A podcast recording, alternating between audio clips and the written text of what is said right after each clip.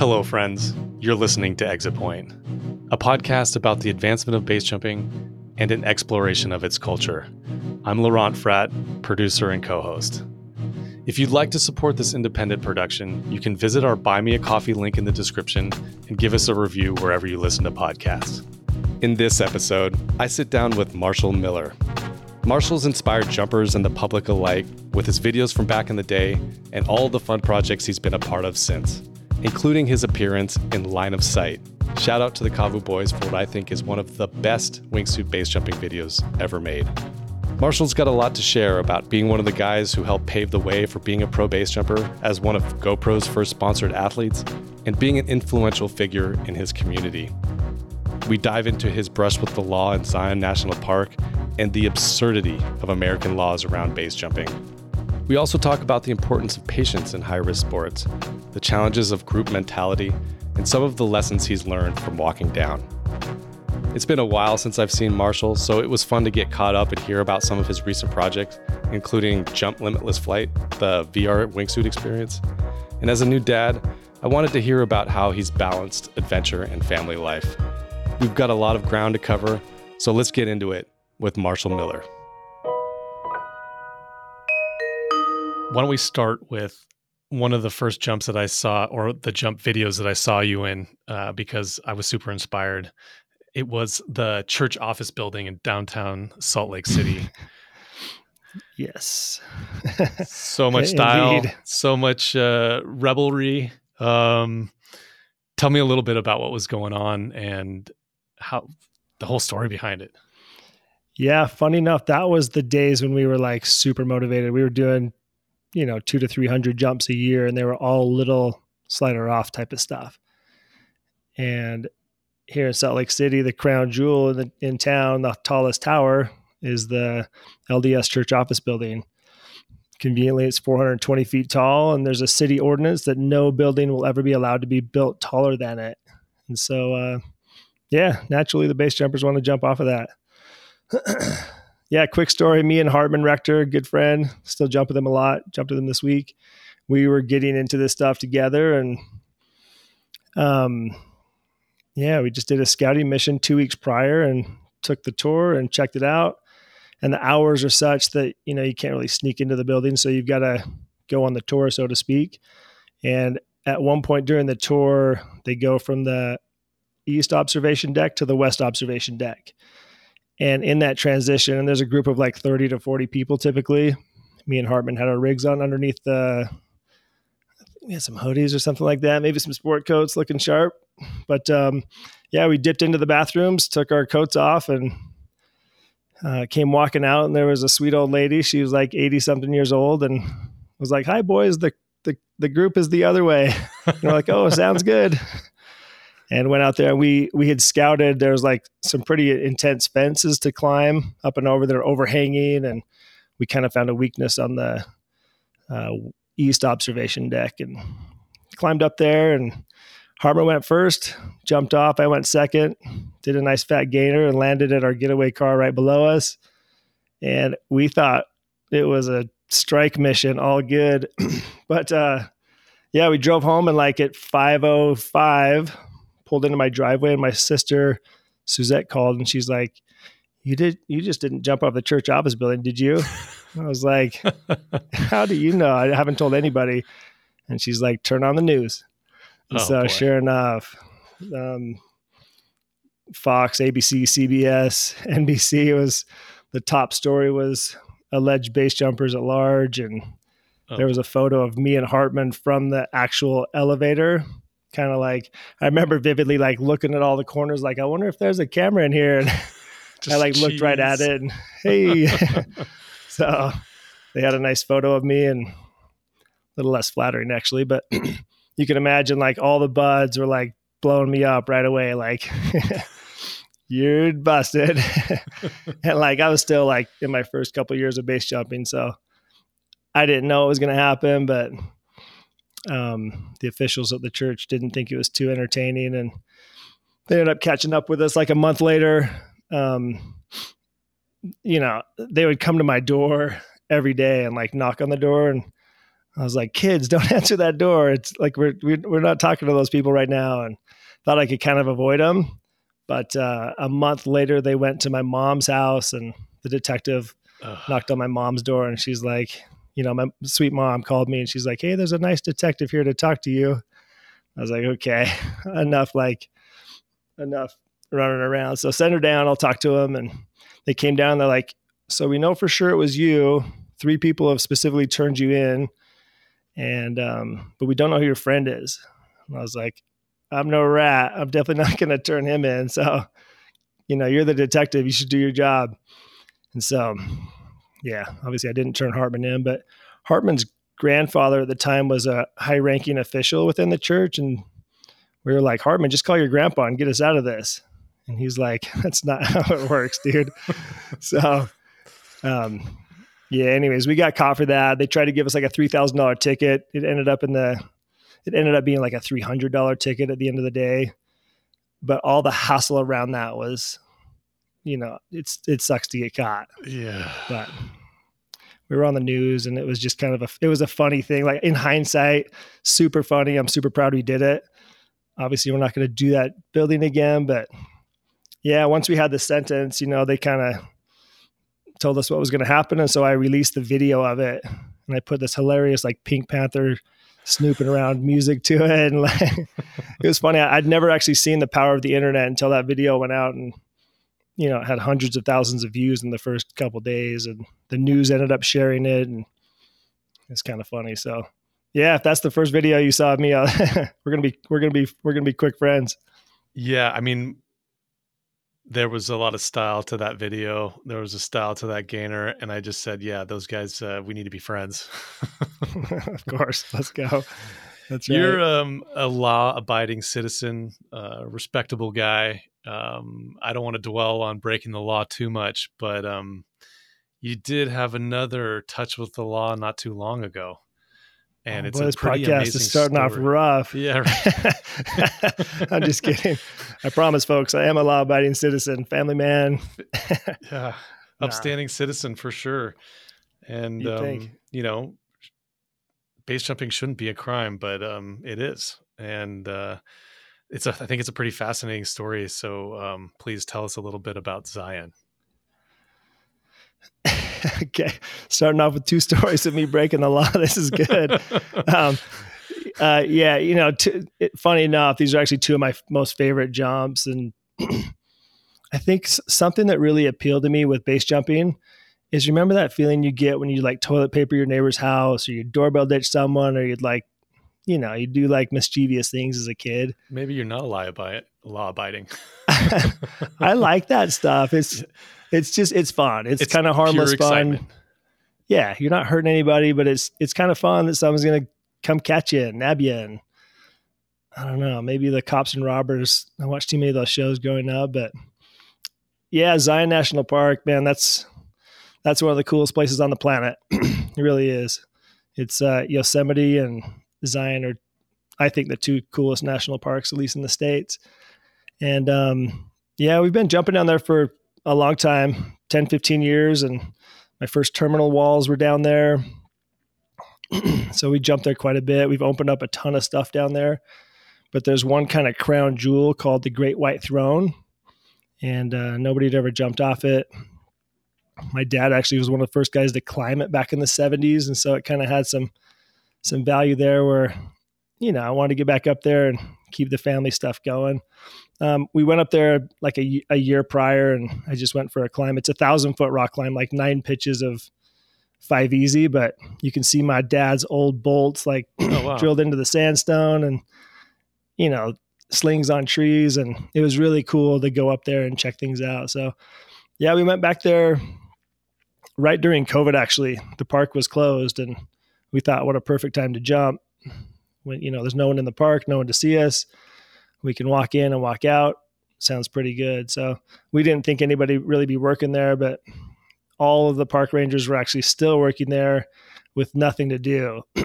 and so we took a shuttle ride into the into the top on the on the east rim and walked in. It was me and two buds. I'll probably not say their names to keep them. Well, I have an yeah, Instagram video. I had to yeah, we'll keep them out of trouble too. But I have a 10 minute video on on my Instagram page that like tells the story in perfect detail with animations and Outside TV did a real good job like telling the story. Um, anyway, I'll, I'll, I'll back up. I'll come back to that. Um, yeah, we got to the top and looked off the edge, and sure enough, there were Ranger trucks in every one of our LZ options. And so quickly, those two boys decided not to jump. They were on a one year park suspension and they were at like a month 11, I think, of that 12 month suspension. So they're like, we for sure can't get caught. And I was like, okay, I respect that. What do you guys want to do? And they're like, well, we're just going to spend the night until those guys leave. And it was freezing up there, like really, really cold. And I was like, I'd rather rap down in the dark. I'd much prefer to jump if they leave, but yeah, we like set a time, like an eight o'clock time frame when it was pretty much dark. The cops all left, we thought, and um, yeah, I zipped up the suit and jumped off of that thing, and it was awesome. It was a you know straightforward jump. I flew out kind of by Angel's Landing area, landed at a place called Big Bend, and um, we had gone up the day prior and stashed some bikes like in one of those culvers under the road. Landed right next to that, grabbed my stuff. I decided to leave my gear, my parachute stuff, excuse me, in wingsuit there up in the canyon and just ride out on. I actually rode on one of those like electric one wheels, is what I was on. and as I was going down the canyon, like it was dark and I couldn't see anything except for the two yellow lines in the middle of the road. And so as I was cruising down the road, I passed someone like three, four feet away from me and she's like, "Hey, stop!" and quickly realized that was a ranger just out there In lone the dogging it by herself, waiting for me. I guess. Whoa. Sure enough, it was game on from there, and it was like the next three or four hours of the most fun game of cat and mouse I've ever played. Like two rangers were coming up the road, like full sirens and spotlights, just lighting up all the walls, and it felt really hectic. But you know, I was pretty nimble, just by myself, no rig, and I could hide behind trees and I'd wait for the cars to like turn around and go down the canyon a bit. And I'd just jump on my wheel and I'd put like black, like gaffer's tape on the light. So stealth mode. And these guys, eh, you know, that there was a, there was a moment where I was making my way down the canyon, but there was a moment, there was kind of four different cop cars looking for me and they always had their headlights on and their flashlights out. And so it was super easy to know where they were at. Um, but yeah, anyways, I got out of the canyon. They didn't catch me. Um, and I didn't know what to do. My friends were still on top, so I obviously had to go get them. And uh, we didn't have cell phone reception from where they were at, and so we had a plan. I was just going to go up there in the morning, and I was going to pick them up at like noon the next day. They were going to rappel down. It was kind of the the rough plan if they didn't jump. And so I went down that night and got like a five hundred dollar night hotel room where I didn't think they'd suspect anybody to be at. And I hid my car behind a dumpster in this like maintenance shop. And I felt really good. I went to bed with a huge smile on my face. but that morning at like 4 a.m., I hear this knock on my door and I was like, I know who this is. So I looked out the peephole and sure enough, there was four people standing there. And I didn't answer the door for like 10 minutes because I just knew how that conversation was going to go, but they just kept banging on the door. I was like, I, during COVID, I was like the only person in that entire hotel, and so they weren't going in, going away. So I opened the door. I was like, "Hey guys, what's up?" And they kind of had some like holes in their story, like, "Hey, we saw you and two of your friends jump off of that thing." And I was like, "Only one of us jumped." I didn't say this obviously, but I was like, I could tell that their story wasn't buttoned up, and so yeah, long story. So I went up the next morning, got my buzz. You did a good job of not snitching on yourself, basically. yeah, uh, you know, once again, like detectives are professionals, and we should let them do their work. And they were asking me what I did and what I didn't do, and again, my kind of reply was, you know, you're the professional here. Why don't you tell me what I did? And you know, they don't want to really hear that. they want you to just tell you, tell them everything that you've done, and make their jobs easy. But I found I've I found that this is the best way to do it. You know, I've, I've been caught in the Grand Canyon before and, you know, talked our way out of it just because the, you know, the, the park ranger didn't really have enough on us or was kind of bluffing like, Hey, I have photos and we're like, let's see them. And turns out they don't really have anything. So I, I don't think the rangers are out there really trying to bust us. A lot of people, especially in our generation, kind of recognize this as people are doing this every day, all day, and base jumping and wingsuiting's, you know, kind of common these days. And so I don't think people are out there really trying to bust you, but some rangers kind of have a, you know, they want to get that tick mark in their belt that I've caught some base jumpers, and hopefully those guys can kind of simmer down as we progress forward. Wow. So you're sitting there, fall asleep with a big grin on your face within a king size bed, thinking you got away with it, and then knock, knock, knock. Busted. Busted. It wasn't even busted. It was just like, you know, we know what you did, but they're like, we're going to come. They're like, can we search your room and search your car? And I was like, no, not tonight, maybe some other time. And they're like, well, we're going to go get a search, you know, a search permit. And I was like, it's four in the morning. I doubt you're going to do that. So sure enough, they went somewhere and got a permit like an hour later and came back and, you know, they searched my car, my room, and inside my car, I had like paragliders and speed wings and other parachutes. And they're like, ah, here it is. We got you. I was like, those are all packed. Those aren't even, you know, I was trying to explain to them that, you know, that's what I do is human flight stuff. And they're like, finally, we caught you. So, yeah, to, to back up a little bit, I drove up the next morning, got my two buds. they were kind of haggard. It must have been a super cold, long night up there for them, but we were driving back down to go get their car and kind of finish up the trip. And on the way down, two rangers were waiting at the tunnel for us and pulled us over. And as they walked up to my car, they recognized my two buds in the back seat and they're like, Oh, you guys are back, huh? So we all went to the ranger station and you know, I, I confessed everything. I said, gigs up. I did it. These guys didn't. So let's talk about how we're going to move forward from here. But yeah, part of the sentence was I got three tickets on this on this thing that were kind of silly. Um, one was base jumping. They had a video like they had busted one of my other friends in the Grand Canyon and took his GoPro. And it's a funny story. This is Pat Walker actually, and they took Pat Walker's camera, and he and I had been jumping other exit points there in in Zion. And so they're like, hey, we recognize your same suit, your helmet, everything in this other video. We want you to admit guilt to that one too. And of course, I tried to like backpedal out that one, like, oh, I, I lend my suit out all the time and, you know, people borrow my helmet and yada, yada, yada. And they're like, no, dude, we can recognize your voice and everything. And so I admitted to two accounts of base jumping. Um, I got a ticket for raptor nesting. So like one month during the year, they close some of these areas for raptor nesting didn't even know that was a thing. I knew that was during climbing seasons, but they got me for that. And then they gave me a ticket for skateboarding in the park, which was kind of funny, but they, petty. They gave it to me. Yeah, petty, exactly. So, hey man, that's honorable though to take it um, for your for the team. You know, I yeah, appreciate that. Right, right thing to do, I guess. But yeah, unfortunately, I probably can't jump in Zion National Park anymore as much as I want to. It's it feels like my backyard. It's you know a couple hours away, and it's the most beautiful place on the planet. I, I really love that place. Just what I can't shame. enjoy it. I know. I know. So you teamed up with Outside, and they. Uh, I haven't seen this uh, this um, animation you're talking about. So you teamed up with Outside, and and they put together this whole uh, little feature about your adventure.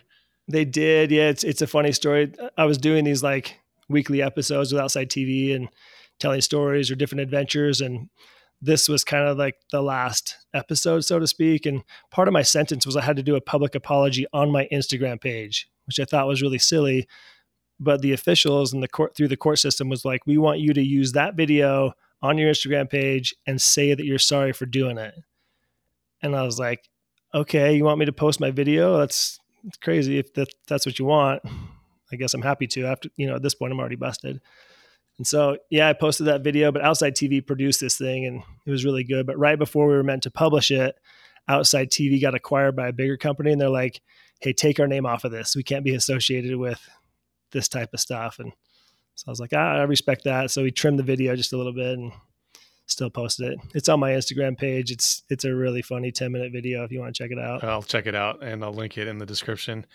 That's uh right that's pretty wild, man what i mean talk about petty they want you to apologize what's even the reasoning behind that i mean how does a how does a law enforcement official a judge or anything even like how does that even cross their mind like what is this it just seems so i think this yeah like people base jump obviously in national parks all the time, every day, all day around the world. And um, I think Zion National Park specifically just wants us as a community to know that they don't appreciate when we come and base jump in Zion.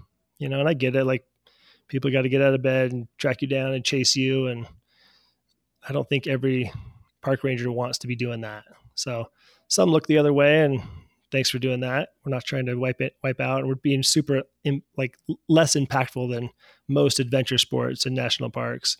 You know, rock climbing, we're drilling bolts and putting protection in cracks and, you know, stuff like that. We're base jumping, we're we leave no trace. We jump off the top, land a parachute in a field and walk away. So, um, yeah, they kind of want to set that precedence that we don't appreciate base jumping. But one day we'll see what happens. Yeah, maybe we shouldn't linger too hard on uh, something we can't control at the moment. But um, yeah, I hope uh, the United States will embrace a little bit of logic behind that. We've got to. We've got to. Through this process, Low, real quick, through this process, it's actually funny. I'm pretty well educated on the proper steps of how to do this.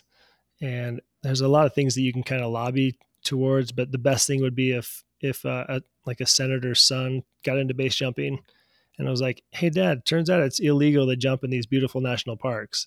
And for someone like that to look into it, and you know, just like they did in '78 and '79 in Yosemite, they offered backcountry permits, and you could go jump El Cap and Half Dome, and that only lasted for like 30 days. But could you imagine, like some of these crown jewels we have in national parks?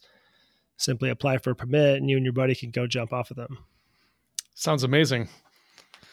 It sounds amazing. Sounds totally doable. Um, yeah, all of those things. So we got to find a senator's son or daughter that wants to base jump. that's kind of that's the quickest way to do it. I'm understand. Interesting. Did anybody else or resource come forward that had this conversation with you about the legality of it and do you have some sort of optimism around yeah um, i'm very optimistic actually. There's a there's actually a lot of case law from decades of jumping.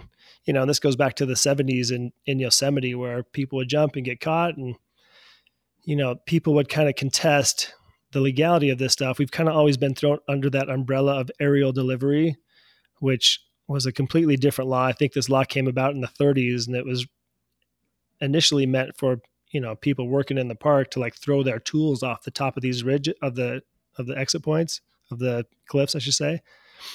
And rather than you know walk down a hundred pound bag they just put a small parachute on them and throw them down to the valley floor. Obviously those have no control and they're going to land where they land. And as the parks became more populated and more visited clearly that's a bad idea to throw a hundred pound bag of tools off the top with no controllability.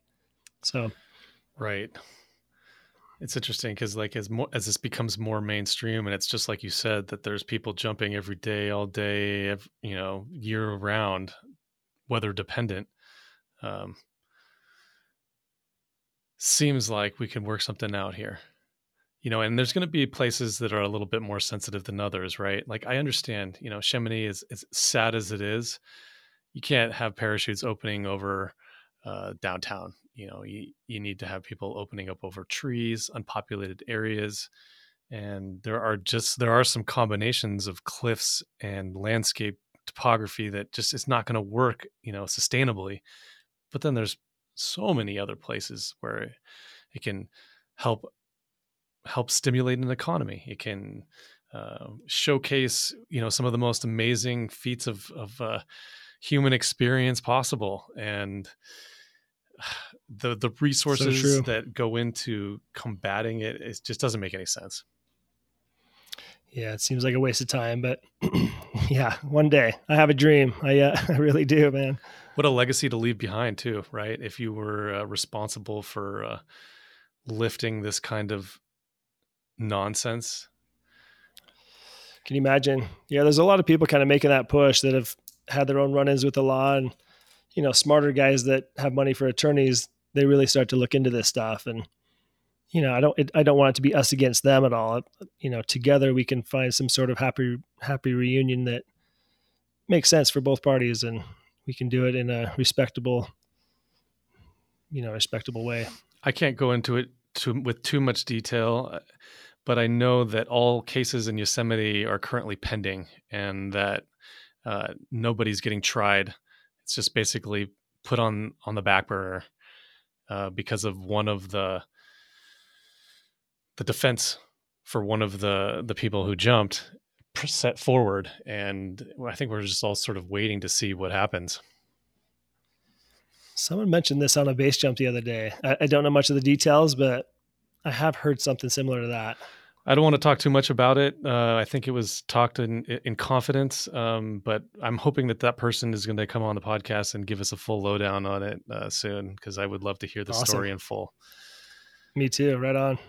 Um, so, man, you know, what have you been up to lately? You um, you're jumping all those beautiful Wasatch jumps with your wingsuit, and um, I want to hear all about it. But I also want to hear your thoughts because I feel like you've been quite patient around it. Like you guys, you have some spectacular jumps. They're all fairly technical, but um, have you been patient, or is it just me being uh, naive? No, or, no. Tell me about it. Yeah, very patient. Yeah, you know, here in Utah, well, specifically in the Wasatch Mountain Range, we have, you know, 10 to 15 awesome, awesome jumps, like 3,000 to 5,000 footers that are really, really cool. Only problem with all these, they're, they're all super techy you know, techie meaning like a, a super short start. I went through a phase a few years ago where I made my I made a decision that if I couldn't jump, if I couldn't base jump something in my freak comfortably, I just wasn't going to do that type of jump. You know, unfortunately, we see so many people wiping out on this progressive end of wingsuit base jumping. And you know, I got a lot to live for. I'm not trying to wipe out base jumping by any means. I'd I'd kind of feel like a loser if I did. And so Yeah, I remember the boys that roughly five years ago they were opening wingsuit base jumps literally here in my backyard. You know, Hartman Rector, Pat, um, Richard Webb, obviously Will Mitchell. You know, these guys are out there getting it. Bunch of studs. Um, but yeah, total studs. And I like love these dudes to death. I was always so jealous. I was like, oh man, this is literally like 20 minutes from my house.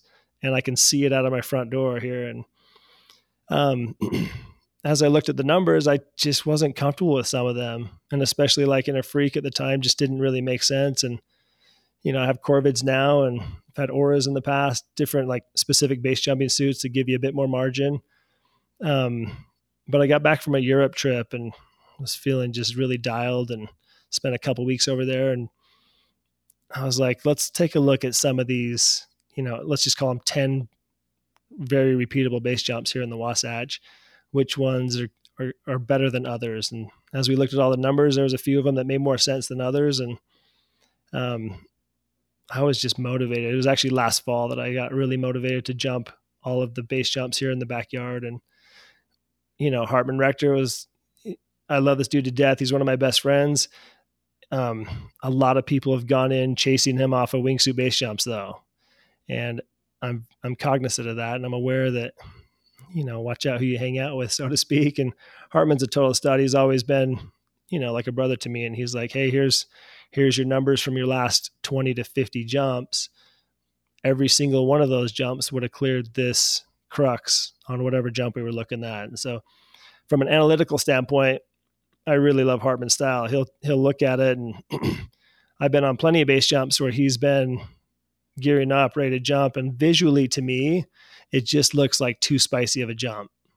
You know, we did like a nine hour approach in the Tetons one time and I wanted to jump so bad you have no idea. I didn't want to walk down that thing and down climb it and rappel. And he put a suit on and sent it. And, you know, as I was talking to him in the in the landing zone, he just has a eloquent eloquent way of like make your own decision. And, you know, as you turn right over that crux, you know, I had 20 meters of, of range on it. Typically, when I have 20 meters of range on a crux that's, you know, let's call it 50 down and 100 out, sorry, 50 out and 100 down, I kind of know what my margins on a on a crux like that would be, and I know what Hartman's margins are, or something like that. And so, I decided not to jump on that one, and plenty others. But wow, you know, he's very confidence inspiring to kind of show you what's what's possible and what's close.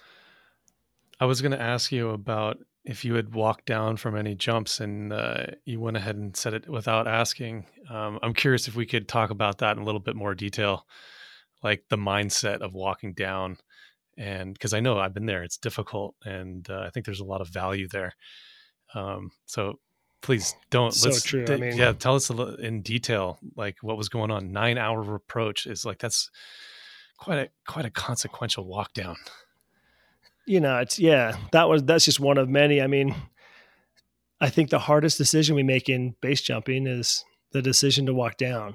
Sometimes it's clear, you know, you get up to the exit point is gusting to 30 and you just you know, it just doesn't make sense. But like on a lot of these wingsuit based jumps, it's typically a much longer approach than slider off stuff. And you get up there and you realize you can be back at your car in three minutes. And you really want to jump. I mean, that's kind of why you walked all the way to the top of this mountain to begin with, is to kind of enjoy your dessert on the way down.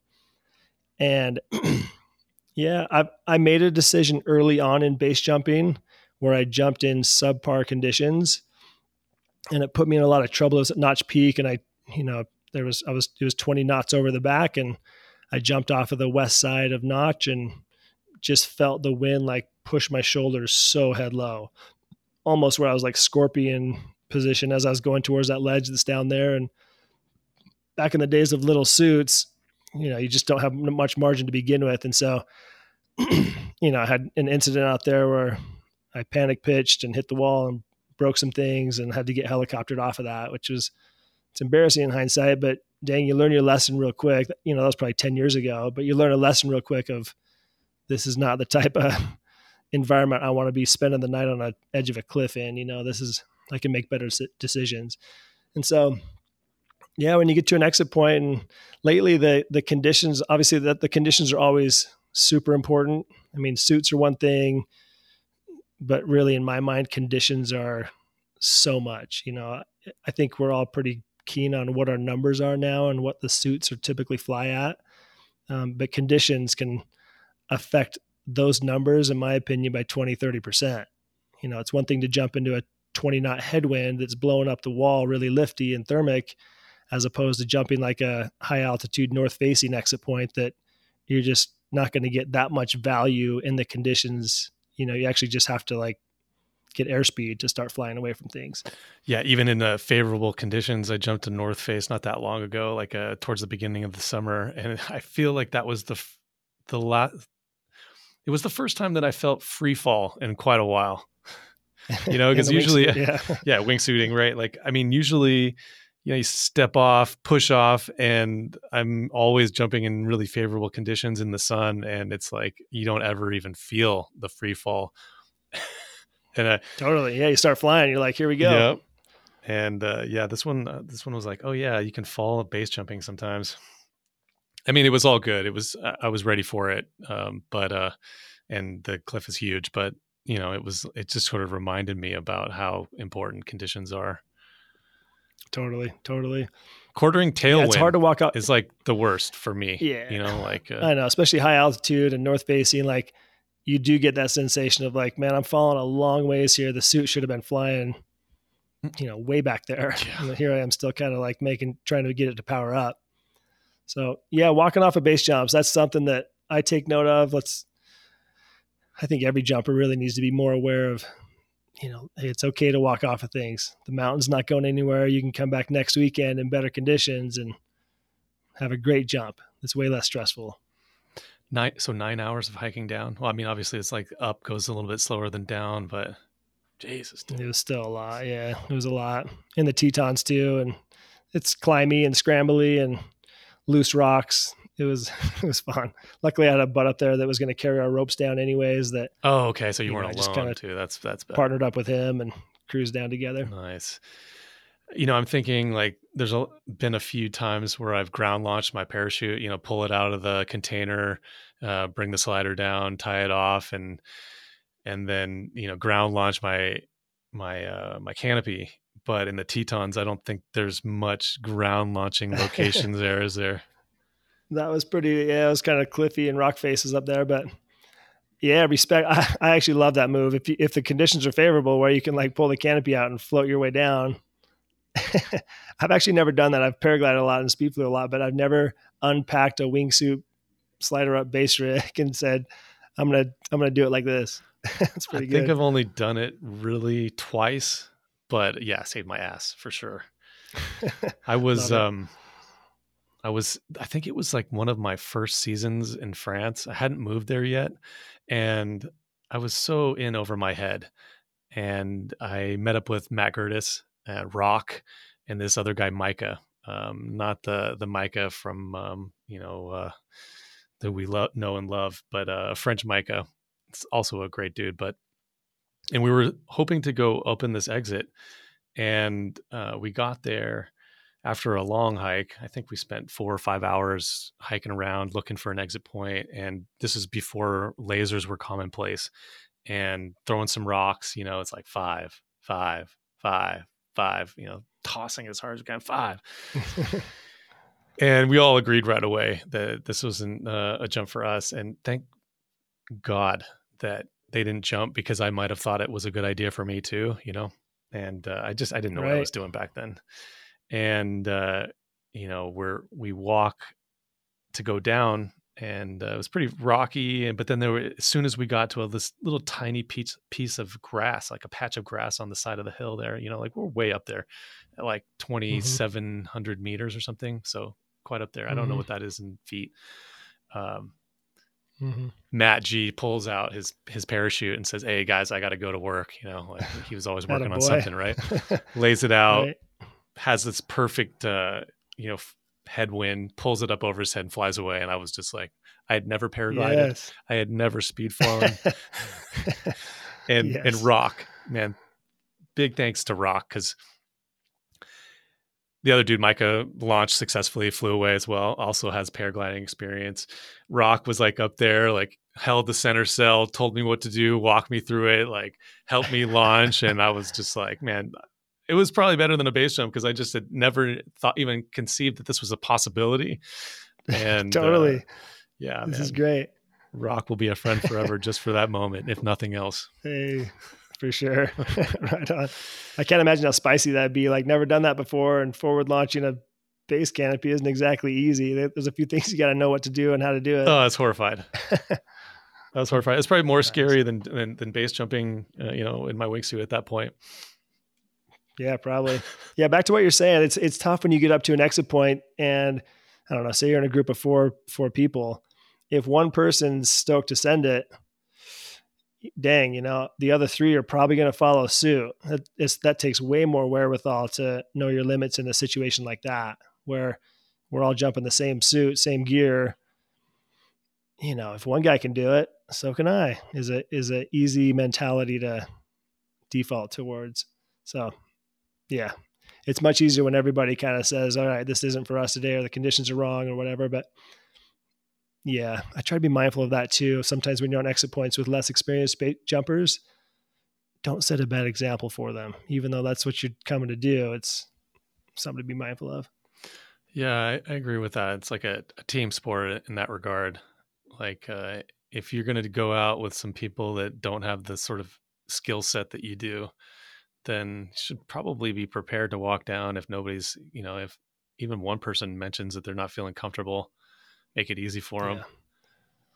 yeah. yeah that's a tough one you, you know it's such a the energy on an exit point is so contagious i found that you know say you and your buds get to an exit point and if even one person mentions like i'm, I'm not feeling it or like anything negative like that there's a side of me that doesn't want to hear that because like maybe i am feeling it maybe like the other people are feeling it it's a tough thing to hear and it's a tough thing to say but you know yeah it is a team sport but there's a lot of people that solo jump a lot just because they want to be in their own headspace and deal with their own emotions and feelings and i respect that too Yeah, I think it was Steph that said that that she likes solo jumping because groups can be loud, loud because she can't hear the wind, and loud because it interrupts her own thoughts. sure sure And uh, that's that's true. I mean, I like my solo jumps, but I also like to do it with friends. And yeah, it's like it's funny because I was I was at an exit point once, um, and uh, it was an opening, and everybody arrived there, and you could just tell feel the tension and uh, feel the doubt.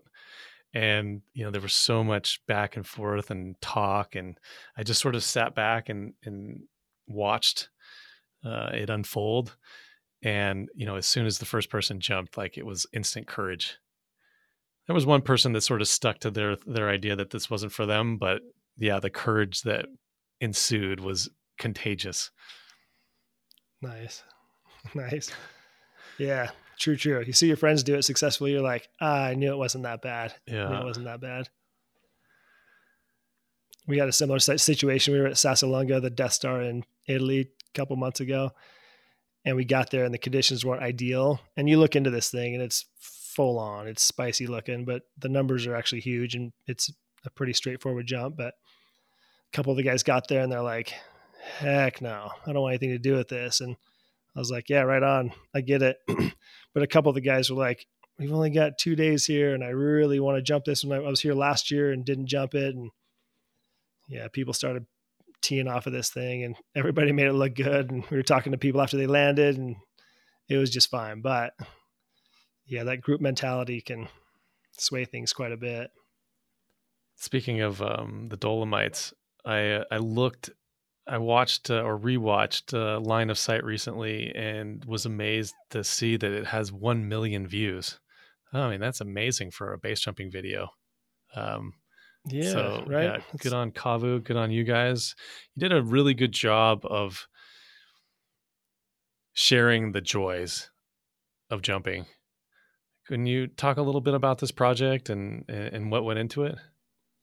Yeah, of course. It's um in my opinion, line of sight is it's it's just such a good documentary of wingsuit base jumping and Agreed.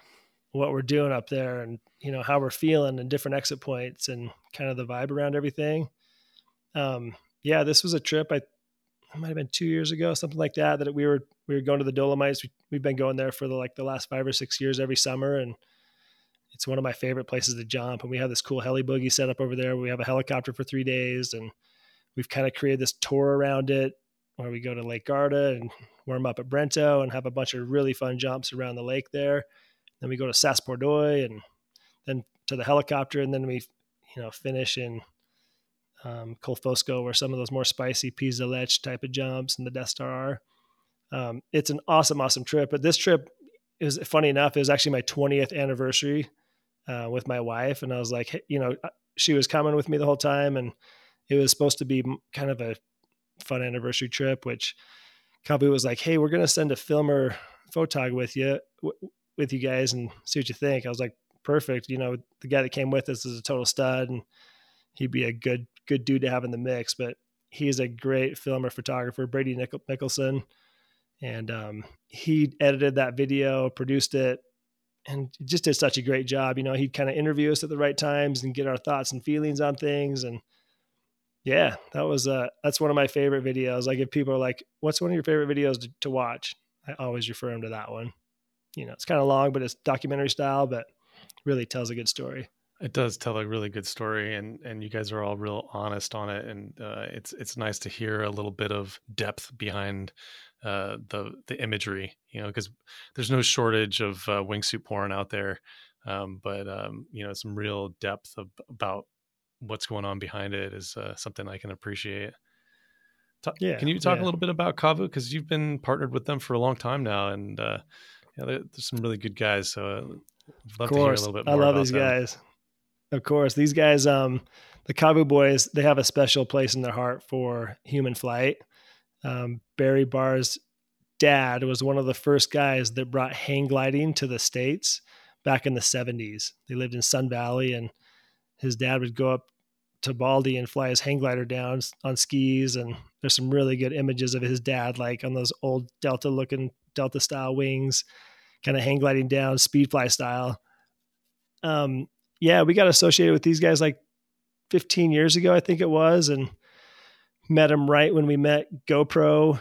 Kind of this this all kind of came together at the same time. We you know GoPro came out with these little cameras that we could now put on our you know anywhere on your body really, but it was so little and easy to jump with. It just revolutionized what was possible. And um, as we built a relationship with GoPro back then, KAVU was was uh, was friends of Human Flight, and we um, you know, kind of partner with them. And that's been a relationship that we've had for years and years and entirely grateful for these guys. I can't think of all the life experiences that I've had and some of the best trips of my life that they've literally paid for and just said, go over to the coolest place and, you know, have a KAVU day more or less. And they, they epitomize the, you know, wake up and be awesome is just, that's their motto. That's what they want you to do every day. Like wake up and how can I make today the best day of my life?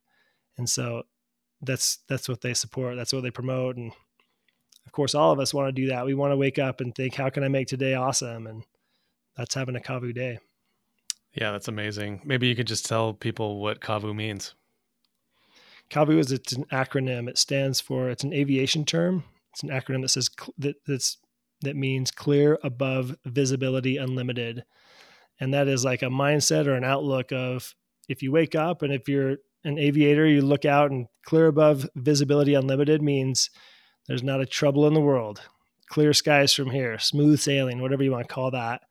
Um, just today's going to be awesome, and there's no troubles in the way, and we're on path for a for a great one.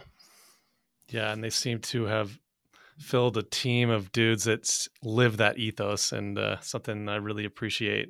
What a cool company! Mm-hmm. I saw I was going up uh, the Aiguille the other day, and uh, this girl came up to us and was like asking all these questions, and uh, she was wearing a, a, a KAVU fanny pack, and I was like, "Ah, oh, right on." She's like, "Oh, yeah, you know KAVU?" I was, I was, yeah. I love it. They're starting to be a worldwide brand now, and like it's the. It, I love that you have that story.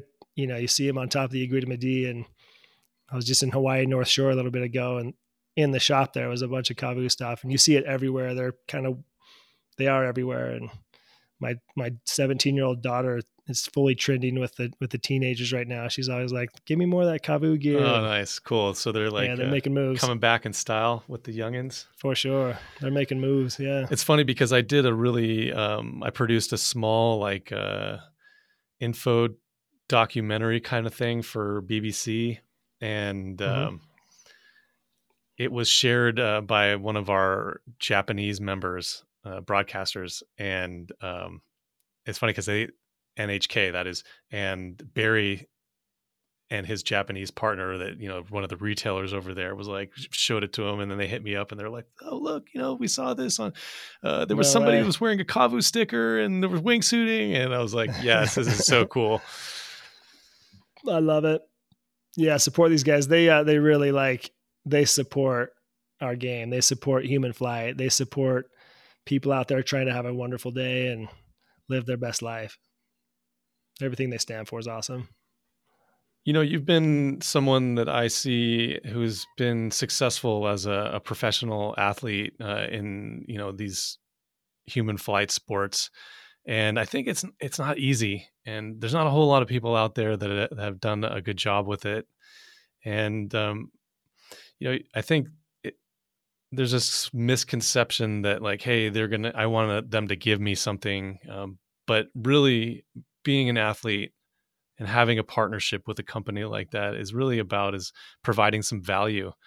Can can you talk a little bit about this for maybe people listening that are interested in in being pro and want to partner with some interesting companies and and how to approach them and, and what's the sort of value that you can provide? Yeah of course i appreciate you bringing that up. I actually get this question a lot. You know i've had handfuls of messages like this all the time like hey how do i get started to be sponsored? And a lot of jumpers out there you know they're good at it they want to make a run and kind of get paid to to base jump and paid to be rad. And um, you have to look at it from a business standpoint. You have to look at it from a value position of like, it needs to be a win win relationship. Just because you're the raddest dude on the planet, you know, not a lot of companies are just going to send you all the money you've ever dreamt of to be rad. You know, there's so much more that comes with that. Your personality, your, you know, your name, image, and likeness is what people really need to to be on board with. And so if you're out there spreading good vibes and you're doing cool stuff, you know, and you're just a good person, that's you're it's you're going to be much more inclined to work with a work out a partnership with a company than if you're out there just doing rad things. And so, it's a funny question. I, I get this question so often that I stop telling people like, yeah, what my reply my reply to this question used to be pick out your favorite 10 companies and send them a message that just says, Hey, my name's Joe Blow and I'm one of the coolest dudes on the planet. You know, you got to toot your own horn for sure and tell them how great you are and all the moves you're making, um, and see if there's a position that you can, you know, bring value. Um, I hate to say, but oftentimes, like your social media presence is one of your biggest bargaining chips. You know, if you have a million followers that you can share information about companies who you're affiliated with, that really, really helps. If you have a thousand followers, you know, you have a little bit less of an audience, less of a reach. But if you do have some viral videos out there that, you know, in the future you hope to create more of, again, that's another bargaining chip. Anyways, I used to tell people this all the time like, yeah, pick out your top favorite companies, send them a message, really be smart about how you could create a win-win type of relationship with them and approach it like a business you know approach it like how you want to be a consultant or sorry you want to be a contractor for this company. You know you want to be affiliated with in that way. And the more i kept doing that hey i'm the first to recognize it's super hard to to get paid from a company. It's one thing to send a company a message and say i love your brand. I love everything you guys are doing. That company will easily send you gear and anything else, kind of their their soft cost items. Um, but to actually turn that into monetary value to get paid, where they send you a check every month or every year, that's an entirely different pursuit. Um, and it's so hard that some of these guys that are asking these type of questions, I took a step back, and now my approach to that question is, why don't you just get really good at something and create your own value, and keep doing these type of sports for the love of it and you know sponsor yourself in essence you know get a good job get a good career get something that's put together on your end where it's really cool and sponsor yourself. And you know let's just say if 100 people ask me that question the reality of people actually becoming sponsored and getting paid to do the things that we do it might be one of those people out of 100 that are qualified and have the skills and have the you know all the right attributes and characteristics of someone that a big company with a lot of money that would want to be aligned with. So yeah that goes back and forth a lot. I, you know as much as i want to say yeah everybody keep doing rad stuff and keep pumping out content and videos and you'll you're you're guaranteed to get noticed and sponsored um, it's a long road of not a lot of money to to arrive at that spot you know? If you think about it some of the only companies that have human flight teams or you know, are actually paying human flight athletes is very small. You know, let's just say if there's a thousand of us wingsuiters out there, the companies that want to sponsor and be aligned with wingsuit base jumpers specifically, you know, there's like 10 of those slots out of a thousand jumpers. So be that really awesome 1%, I guess. Yeah, it's not an easy road. Yeah. What about the, uh, you know, sorry, go ahead. Yeah, I was going to say like a, a, lot of the things that we found in in the past. Malcolm Gladwell wrote this book called Outliers, and it's really good. Uh, but it also puts things into perspective as far as being at the right place at the right time. And so he talks about Bill Gates and how like he got his start, and you know, computers and the internet were just barely coming out when he was motivated to to make moves in that industry. Same thing in wingsuit base jumping and human flight. Um, it was the days of social media was just becoming a thing. The power of the internet, like GoPro cameras, YouTube. Um, this was all very fresh and very new. So there just wasn't a lot of content out there at the time. And so it was kind of like a little bit of a shoe in because we were some of the more active jumpers and we were kind of handy with social media. We were handy with these different outlets of producing content. And it was a it was an easy value position to present to companies that hey, we've got these resources, we've got sponsors like GoPro backing us. Um, you know, to get sponsors at that time felt it felt pretty easy. So, yeah, uh, with on on the cusp of all that stuff coming out, it was just a good time to, you know, go make a jump, film it, film it in a different angle that nobody had ever seen before, and people are going to be super interested in checking that out. Whereas these days, you know, we've got 360 cameras that you can get every shot you've ever dreamed of, and you know, we've all seen those type of shots before and we love them, but we're all using the same camera now and kind of getting the same shots. With like the overabundance of the shot, uh, where do you think, or maybe where do you focus uh, your content creation? Do you have a do you have a, a message that you're trying to send, or is there a, a kind of vibe that you put out with your material? That's a good question. I, I think when I go film jumps, um, I know a lot of us like to think that we're the most hardcore dudes on the planet because we zip into a wingsuit and jump off a cliff. But in actuality, it's it's pretty straightforward. It's like a it's like a paraglider flying off the side of a hill. It's like a speed flyer running down a grassy slope. We all kind of exit the top of the mountain, land at the at the at the bottom with a smile on our faces, and really we're out there mostly to enjoy nature and to enjoy the outdoors and the mountains. And oftentimes we're there with our friends. And I get way more out of walking up a mountain for a few hours and descending however you will with whatever sort of wingsuit or parachute or speedwing you've got and being in the LZ with my buds. And th- those high fives and those smiles are the most genuine that I found.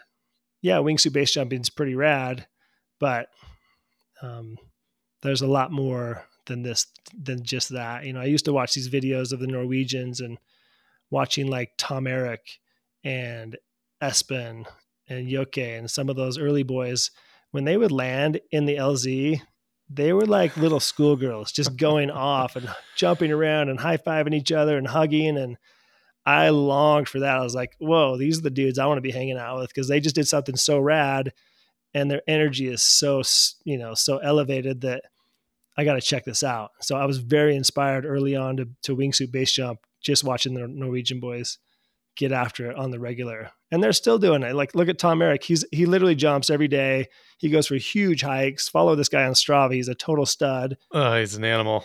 And he's still like that same giddy little girl on the exit. And like, you love to jump with this dude because he's so much fun to hang out with yeah, and I made a jump with Espen not that long ago, and uh, we were like in the clouds, wasn't sure we were going to be able to jump, and yeah, we were so stoked when we landed, and high fives and hugging and everything like that. So yeah, the energy is still there with those guys for sure. I love that so much, man. I mean, that's really why we do it. I, I look at these sports as like it's a great descent tool. It's really fun to go for a f- physical hike and get to the top of the mountain and fly down however you will, however you wish and when you get down to the bottom, you, you know, you just did something really cool. You bettered yourself. And, um, you know, that's always a better scene than when you started. So let's do more of that and let's do it for a long time. Before we leave the professional topic, uh, there's a lot of people that have been finding success through public speaking. And I know you've done some. Maybe you could share a little bit about the way that you your presentations go, what you talk about, and uh, your whole thought behind it. Yeah, you bet. Um, public speaking initially kind of came to me. I, you know, hey, look, I turned 40 something not long ago, and I'm in my years of understanding that I need to be responsible to better myself for the years to come. And um, now is the time to do that. And so I saw a lot of like professional athletes that were making this shift from you know, from what they were doing previously to public speaking. And we've got some great stories. We've got good messages to share. But there's something that has always drawn me towards things like this. And it's just like wingsuit base jumping. If if I'm watching a video and never have done a wingsuit base jump, that looks so scary. Like I I'm inspired by that. I want to check it out. I want to investigate what actually goes into it. And I'm super I'm scared of a, a wingsuit base jump, especially before you do it and I have these these same feelings towards public speaking.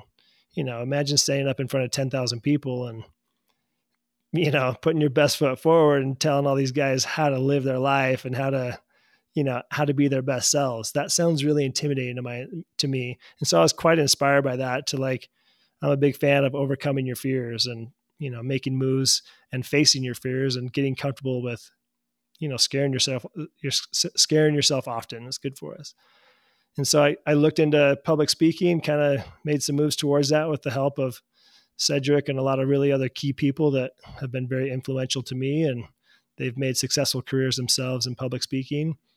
Um, yeah, and I've done quite a few speeches around the nation, and I like it. I'm I'm I have a really good message that I share with people, and the message more or less is is based on facing your fears and kind of connecting with your core, finding out what drives you in life and kind of those core principles that, you know, we call them pillars that make you who you are, you know, the things that really are truth to you and like building on those things towards a better future. And those are some of my messages that we talk a lot about. Another one of my messages is saying yes.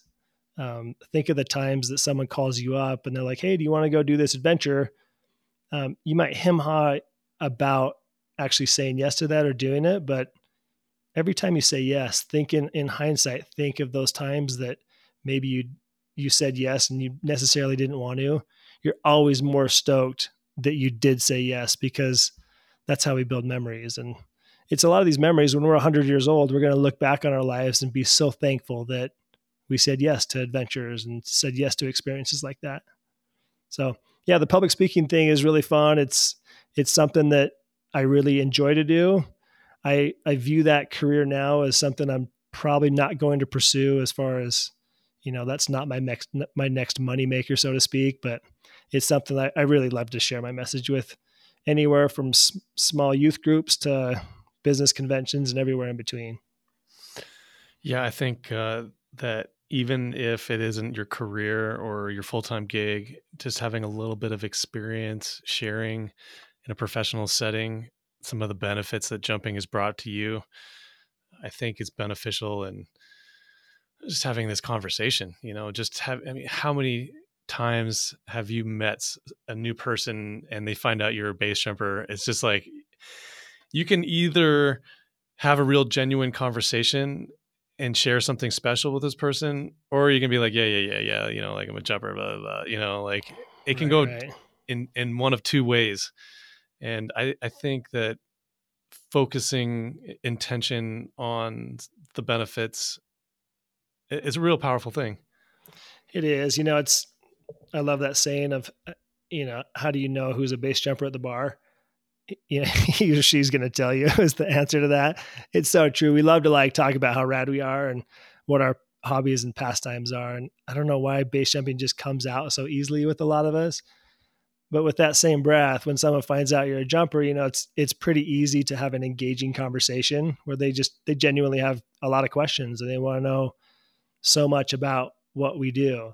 Um, but take that moment to make sure that's a positive type of, of, of um, you know a positive engagement with that person. It's a great opportunity to kind of shine some light on them show you show other people that through facing your fears and adventures and stuff like this that you know you're going to create these memories that really make uh, life fulfilling. And so i'm a big fan of that. Like every time you meet someone you know try to leave that a more positive situation. I used to have this goal that i want to love 10 billion people you know that's that would be in essence every person on the face of the earth. And if you could look at every one of those people and find a little bit of love for them you know think of those road rage situations or the moments where someone's annoying you and hopefully you can put that behind you and just find a little bit of love for those people. And as they talk to you it's pretty easy to connect with them and find out ways to make their life a little bit better better and share some light with them. Yeah i for anybody that's listened to a few of these episodes know I like to ask questions more than I like to talk. And I usually like to turn it around where, you know, not everybody needs to put the intensity on an 11, right? Like right. that just happens to be my, my shit. And, right. you know, it can be public speaking. It can be going to talk to that pretty girl. It can be, you know, asking your boss for a raise. And these are all like sort of hurdles that we encounter, right? Where we have to do some box breathing, you know, calm our right. nerves down, rely on our training and trust that we have the confidence it takes to do it. Um, I think that's the powerful message that I like to share with people. For sure. Yeah. More people like that makes the place a better, all much better. What about balancing family life?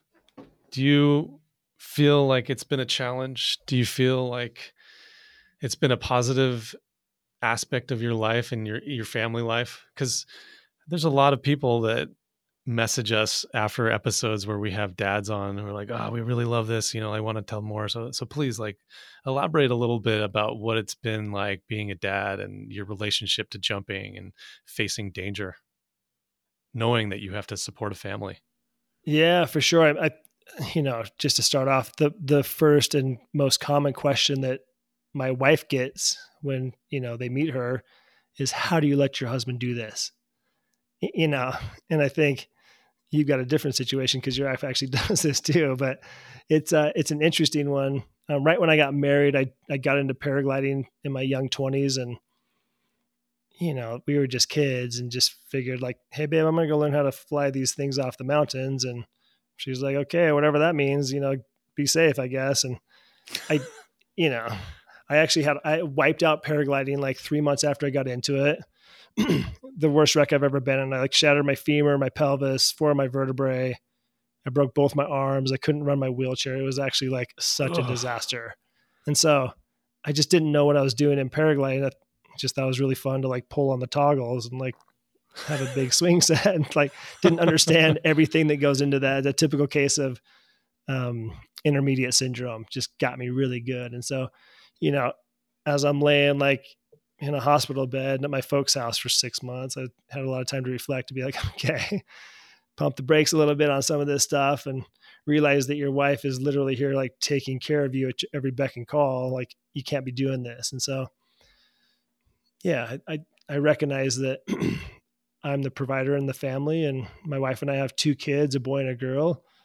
Um, you know, but I was I was flying paragliders before they were born, and it's just something that I've been doing forever. And so we're all kind of comfortable with what we do, and as people look in our at our relationships, I think an outsider who's you know not into flying or not into adventure sports will look at your relationship and just be like, how do you do this stuff, and how are you comfortable with this, and how are you okay having kids like shouldn't you be more responsible? Um, and that question kind of annoys me like yeah trust me i'm not trying to wipe out doing this stuff. I'm actually just trying to i'm trying to live the best life possible. And through my eyes living the best life possible also means like being a little bit selfish and fulfilling a lot of my needs and desires. And i think we all need to take care of number one first. And that's that's us. If you give your entire life to your spouse, you know, that's that's way to be supportive and stuff, but make sure you're happy first. Make sure you're content and living a good life. That way you're just so much more full and have more to give, more to express, more to be there for other people. Um yeah, we did talk about you know, when people ask about how do you, how do you do this? How do you you know, they'll ask your wife like how do you allow him to do this? Um, I think the the people or the partners can rep, can recognize that they do this because they love it. And you should see these guys when they come back from a trip or a jump, they're stoked, they're super happy, and they're content. And now they're much more present when we're together, and you know they kind of got a fix. So that's definitely true in my relationship. Ellen can see the meter, the fun meter. When I've been working too much and the fun meter is low, she's like, "You got to go for a jump or something. Go get out get there, because I'm a better person. You know, like I literally yeah, am a better person, and I'm a better dad. I'm a better employee. Um, mm-hmm. Call you what, call it what you will. It uh, it, it makes me a better person. Yeah, it really does. There's something to be said about that. That you know, get out there and enjoy your life for sure. The more you enjoy your life, the more light you have to share with others. You know, and you're one, you should be speaking about this more so than me. You have young kids and your wife's a jumper, and I'm sure you get this question all the time too. Yeah, I do. Um, I have a lot of confidence in my wife. Uh, she makes amazing decisions. Um, she sticks to her ideals of what is safe and what isn't, and uh, she's unwavering.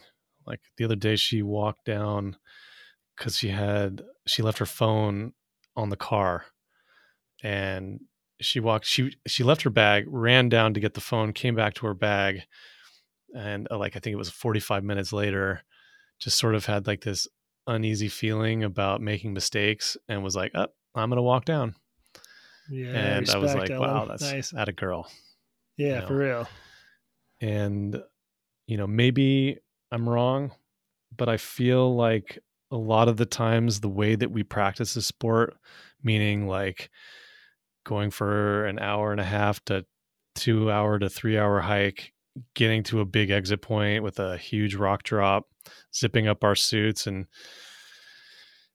flying away, pulling high. There's a lot of room for things to go wrong, but I think it's a lot safer than the general public sees it. Most definitely. Yeah. I'm not saying that it is safe. The safest option obviously is not to do it at all, but it's um I see it as sustainable. Yeah, I love it. You know, I was in Switzerland a few weeks ago and there's a couple in Switzerland, they're in their 70s and they wingsuit. I don't know their names, I forgot. They, they wingsuit base jump together. I don't know why I was, I was so inspired by that. This is like a, a lifestyle sport that we can do for a really long time. Yeah, I mean, if it takes a lot of personal awareness, as you know, right, and uh, staying true to what you think is right. Um, like your example of only doing jumps that you know are uh, applicable in a freak is a good example of that. And I think yeah. that, uh, yeah, we all need to set our own standards. I mean, there's been there's been plenty of times in the last four years when I started being a dad where the guys I jumped with before were going to a different exit point that didn't fit what I, my uh, ideals or my risk tolerance.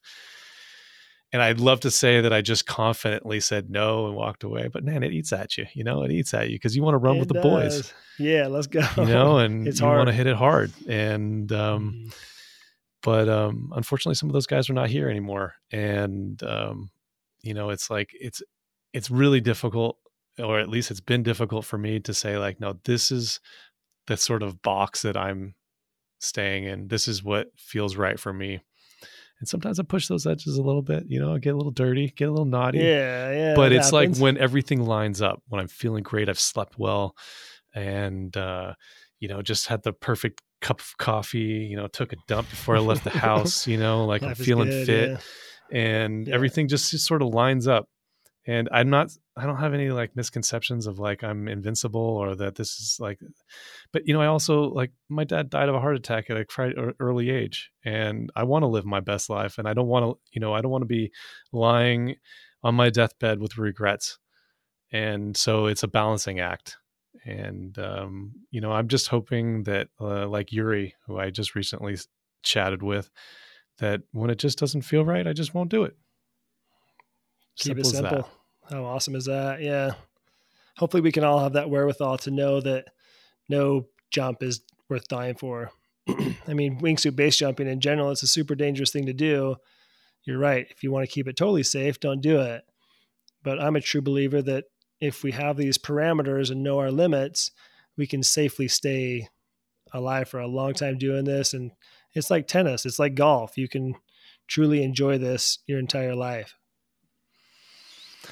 Yeah, I mean, generally, you're a pretty positive person. You know, like uh, you have like this general aura of stoke. You know, like every time we've hung out and done some cool stuff together, it's just like, man, smiles for miles. And um, but I know you've been through some darker moments. I know that you've lost some friends, and um, maybe you could share a little bit about how you've dealt with some of the darker aspects of the sport. Yeah, it, yeah, that for sure happens. It's a it's a conscious effort to be a happy dude. You know, I wake up in the mornings and I intentionally say like today's going to be a good day and I think about how I can make it that way. Um, but yeah, you know, we all go through our ups and downs, and admittedly, I got into base jumping at kind of a darker place in life. You know, I was in my 20s and I was just a finished school and I was making so much money in my 20s in real estate that I thought I was going to retire and be done by the time I was 30 and I was just a, you know within 5 years away from doing that I thought and that was when the 2008 you know economy crashed and I was caught holding a lot of a lot of liabilities at the time and realized real quick that my big dreams and plans I had been working towards weren't going to happen at all. Matter of fact, it's going to be just the opposite, and I was going to put myself in a humongous hole that I'd have to dig out of. And so, you know, I got into base jumping back then. Like, I don't really care. Like, you know, I I do care.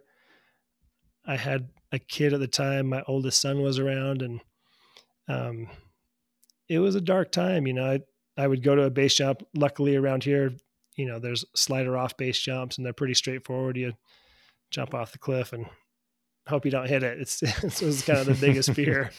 And so, um, but as I got into base jumping, I kind of found this whole new zest for life and a, this energy and like this enthusiasm to do this more, but like to live and like stay alive and be able to do a lot of these air sports and other things that we like in life for a really, really long time. And so, um, I'll, even though I got into base jumping at kind of a darker time in my life, you know, I really want to give base jumping credit for helping me find so much joy. It's it's insane to me. The places that paragliding, base jumping, speed flying has has taken me around the world otherwise I'd never have visited these these unbelievably magical places. And so I owe so much to these air sports for opening my eyes and really helping, you know, a lot of my outlook on life. But yeah, you know, as you as you base jump and as you fly and go through these years of this type of stuff, inevitably you're going to know people or have very close friends that are going to make a mistake or they're going to be the most cutting edge progressive dude in that time frame. And you know again that's the danger that's the danger zone is if you're the best most progressive wingsuit base jumper on the planet everybody knows or every you know no one's going to be surprised when you you know find the basement so to speak and it's a tough position to kind of tell your friends like hey dude you're pushing it or you're you know you're way too comfortable with doing a barrel roll down a, a pretty intense line or something like that. And so it's it's really hard. You know, I'm a cowboy too. like I want to I want to run loose and let my hair down and go wild, but you know, we have some things to live for. It's it's one thing to be a young single dude and not a lot of cares in the world. It's a completely different thing to be, you know, more responsible and like have people that rely on you and need you in their lives. And so it's good for us to recognize that you know, there's a lot more reasons to stay around than to to go somewhere else. And so got a few yeah, extra passengers riding that wingsuit with you. it's true. That's a great way to look at it. Keep it safe. What um have you had a, some of these conversations? I mean, I'd be bound to have, but like some of these hard conversations with friends who are pushing too hard. Yeah, you know, I actually hate to be the guy that like pumps the brakes on people you know, I see a lot of people like at our age kind of get into coaching and mentoring and doing base courses. And that's literally the last thing I want to do. I don't want to like be someone's mentor. I'd rather be like, you know, your best friend and your support group and like your cheerleader. You know, I want to get to an exit point with you. And, you know, I have a lot of young jumpers right now in their 20s that have been like, show me the ropes, show me how to do this. Like, take me to a spot, teach me how to do this. And like, I'll refer them to Chuma or somebody if they're in Europe with with uh, Maori and like set them up with what I think, who I think is one of the best base jumper instructors, and kind of put them on this path. And like I'm, I've got a really good outline for people just to be like, okay, take these steps, and when you're ready to do this, I'd love to join you for your first one, or I'd love to lo- love to join you when you're, you know, proficient at this stuff. And I love that, but I don't want to be the dude that's like, hey, be careful I know a lot of people like the base jumping community. We have this weird thing where if you have 200 jumps and one of your friends or somebody you know gets into base jumping after you, you're somehow like the the the all-knowing most powerful base jumper on the planet and you're super critical of like that jumper that just got into it and you know admittedly i was maybe a little guilty of this when i first got into it that new jumpers would get in, they do something sketchy, and I'd be like, those guys are going to wipe out any day now. But you know, it's it's kind of a shit position to say that about somebody that's just getting into it. Maybe even six months after you, we should be way more supportive of those guys. And you know, if they are doing something crazy, if they're doing one too many flips off the bridge, just be like, hey, that's pretty uncommon to do seven backflips at the bridge. You know, maybe do five is cool. but if you want to go wild, like do it. But you know, talk to people that are really good at this and have been around for a long time, and you know, they'll they'll tell you kind of what's up as well. Yeah, I, I, wish I could say that I was haven't been guilty of that too. You know, like especially living in Cham and seeing all the people coming in and wiping out, like you say, it's like. uh uh, got pretty critical. You know, like I, I think I found myself uh, as that um, judgy jumper uh, a little bit longer than I would have liked. My attitude has completely changed now. Like I just I don't have enough energy to to share with those people. You know, it's just like okay, well, it happens, bro. Yeah, um, it happens.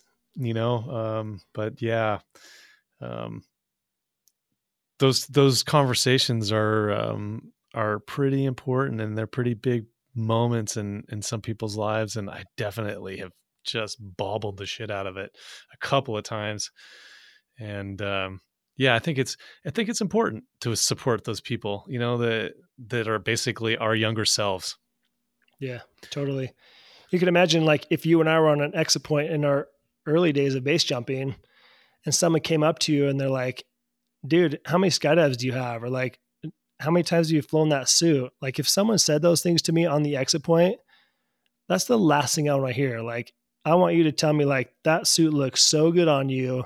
I can't believe like all the preparation you've done for this. Like you, you remember like the top three things, like look out, focus on where you're going, get a good push. Like tell me the positive things that I need to be remembering in my mind anyways.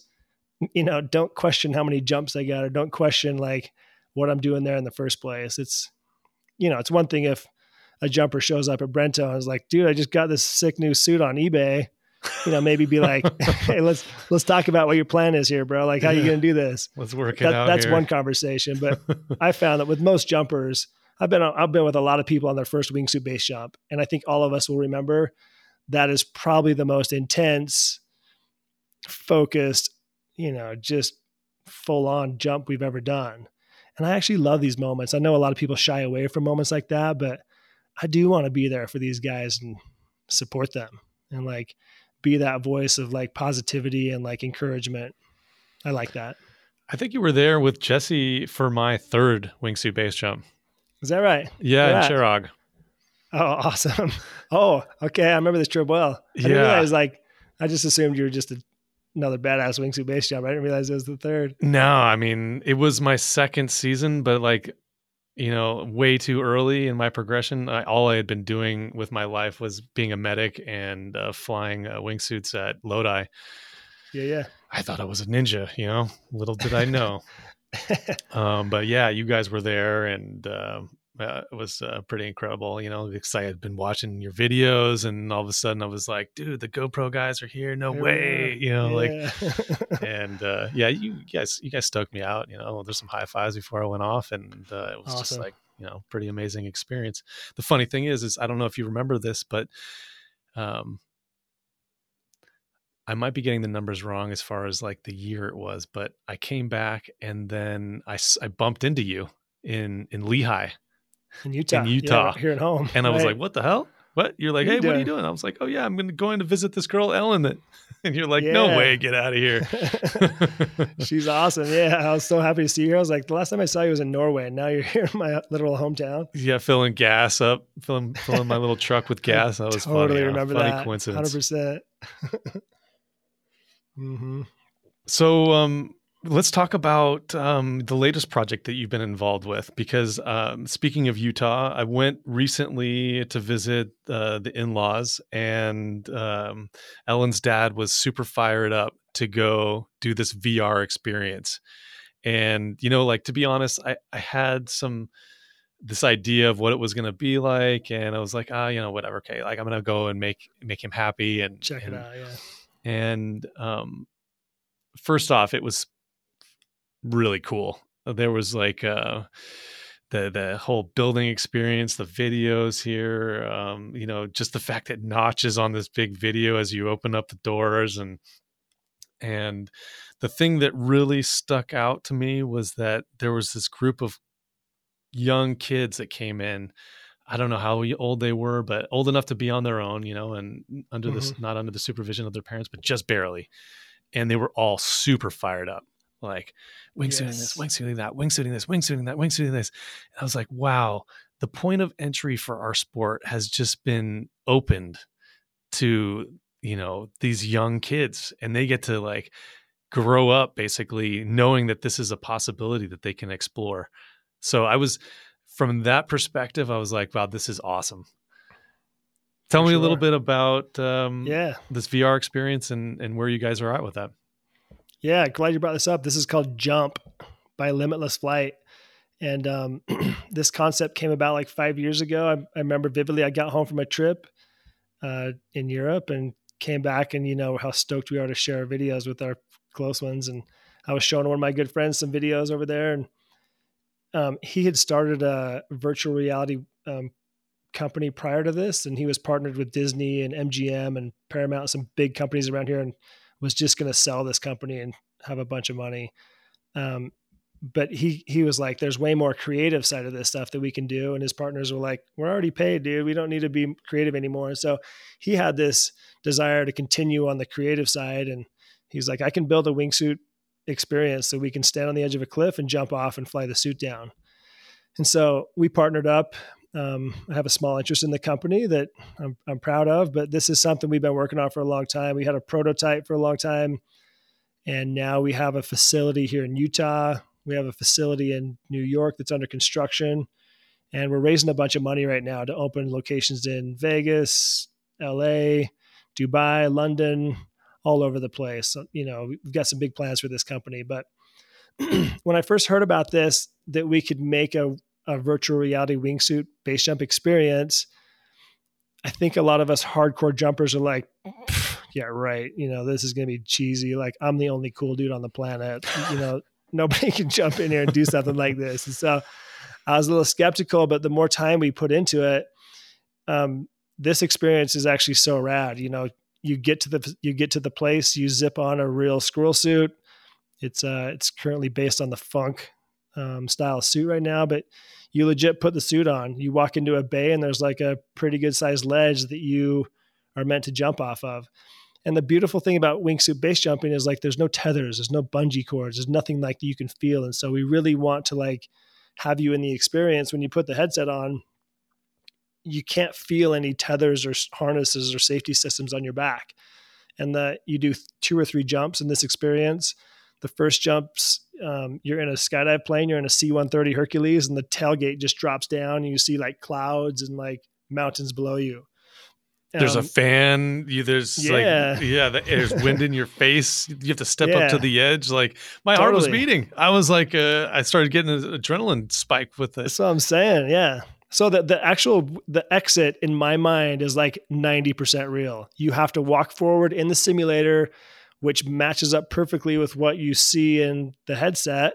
And all of a sudden you feel the edge with your toes and you know what to do. You put your toes just over the edge a little bit and like get a good grip because that's where you're gonna be pushing from. And as part of the gear up process, the attendant in jump is like putting a harness on your back that you can't really feel the tethers on. And so you're on the edge and you're meant to jump. And as you jump out of the plane, you know, you, we you jump out of the plane and then we've kind of set it up as Red Bull Aces style where you fly through the the flags and kind of figure out how the what you know how the suit flies. And hopefully you get pretty good at it there good enough at least. And then you land on top of a mountain um, pack your parachute up real quick and then jump off of the of a uh, of, of the mountain again. So you get two or three type of experiences like this and don't forget that detail if there's somebody standing there at the exit point greeting you. Who's that? Yeah, when you land from the skydive, you'll see virtual Marshall kind of standing there on the on the base jump exit point, greeting you with a smile. And um, what's really cool about this, we just went to Switzerland here like a month ago, and right now we have Notch Peak, and we have six different exit points out there at Notch Peak that you can jump from but you know we want more locations and more you know cool places to fly. So we just went and filmed the, the eiger Mönch and jungfrau and all of the valley jumps. Oh, and oh, wow. we we filmed all this. We had a you know we hired air glaciers and gave them like a half a million bucks to fly this entire you know photo reel area for quite a while. And i can't wait. Like the all the the imagery is being processed right now but here in like a month or two you'll be able to stand on top of the Eiger, you know, and any one of those exit points. You can do the mushroom, the ecstasy board, the south side. You can do any one of these jumps and fly lines off the Eiger. And so just being on top of some of these places, I think is so so dang cool. Like my dad's a big rock climber, total stud. He's always wanted to climb the north face of the Eiger, and he just hasn't got around to it and hasn't done it. And I can't wait to take my dad to the top of the Eiger and just have him put the headset on and let him like look around and like see what it's like up there and actually how much of a knife edge it is. And to have him look down at the Mittellegi hut is just going to blow his mind. Otherwise, you know, he, he probably wouldn't get up there. He's in his 70s now. And yeah, it's really cool. You know, everybody can put a wingsuit on and get a little glimpse of what we're doing. Obviously, it's nowhere close what we're doing, but the feeling of jumping out of a plane and jumping off of a cliff in a wingsuit is now something that you can share with your mom and dad. You know, you can kind of share what we do and love with those people in our lives that are close to us and they have a whole new appreciation and like understanding of what we do. It's funny when people go to the jump experience, first of all, like 5% of the people just won't do it because it's so real. A lot of people are like, no, I'm not going to jump off of this or out of this. But the other people that do it, like they get a real good sensation of, of the, the type of activities that we love. And, and uh, it's, it's really special. Actually, I've taken my mom and dad there. I have a Down syndrome brother who's made a base jump, and I think that's just the coolest thing in the world, dude. So that's awesome. Yeah, we'll see what this turns into.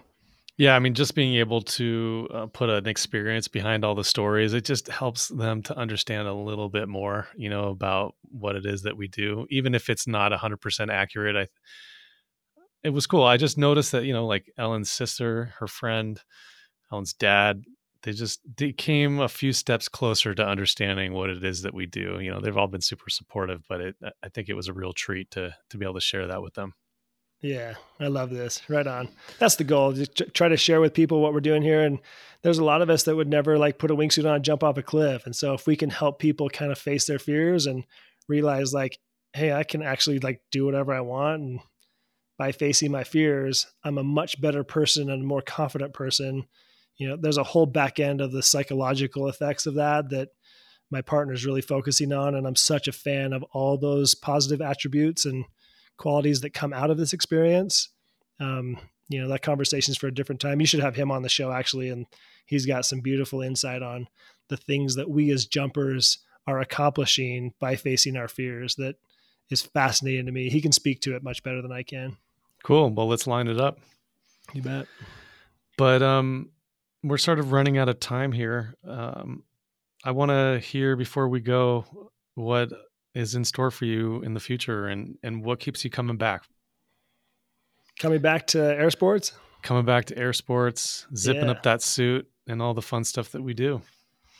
Yeah, man, it's it's funny that um, here we are in our 40s and kind of making moves towards the better years ahead. um, I often ask myself, like, or other people ask me like you've already done these jumps a hundred times. What how do you stay motivated to keep going to, for that same one?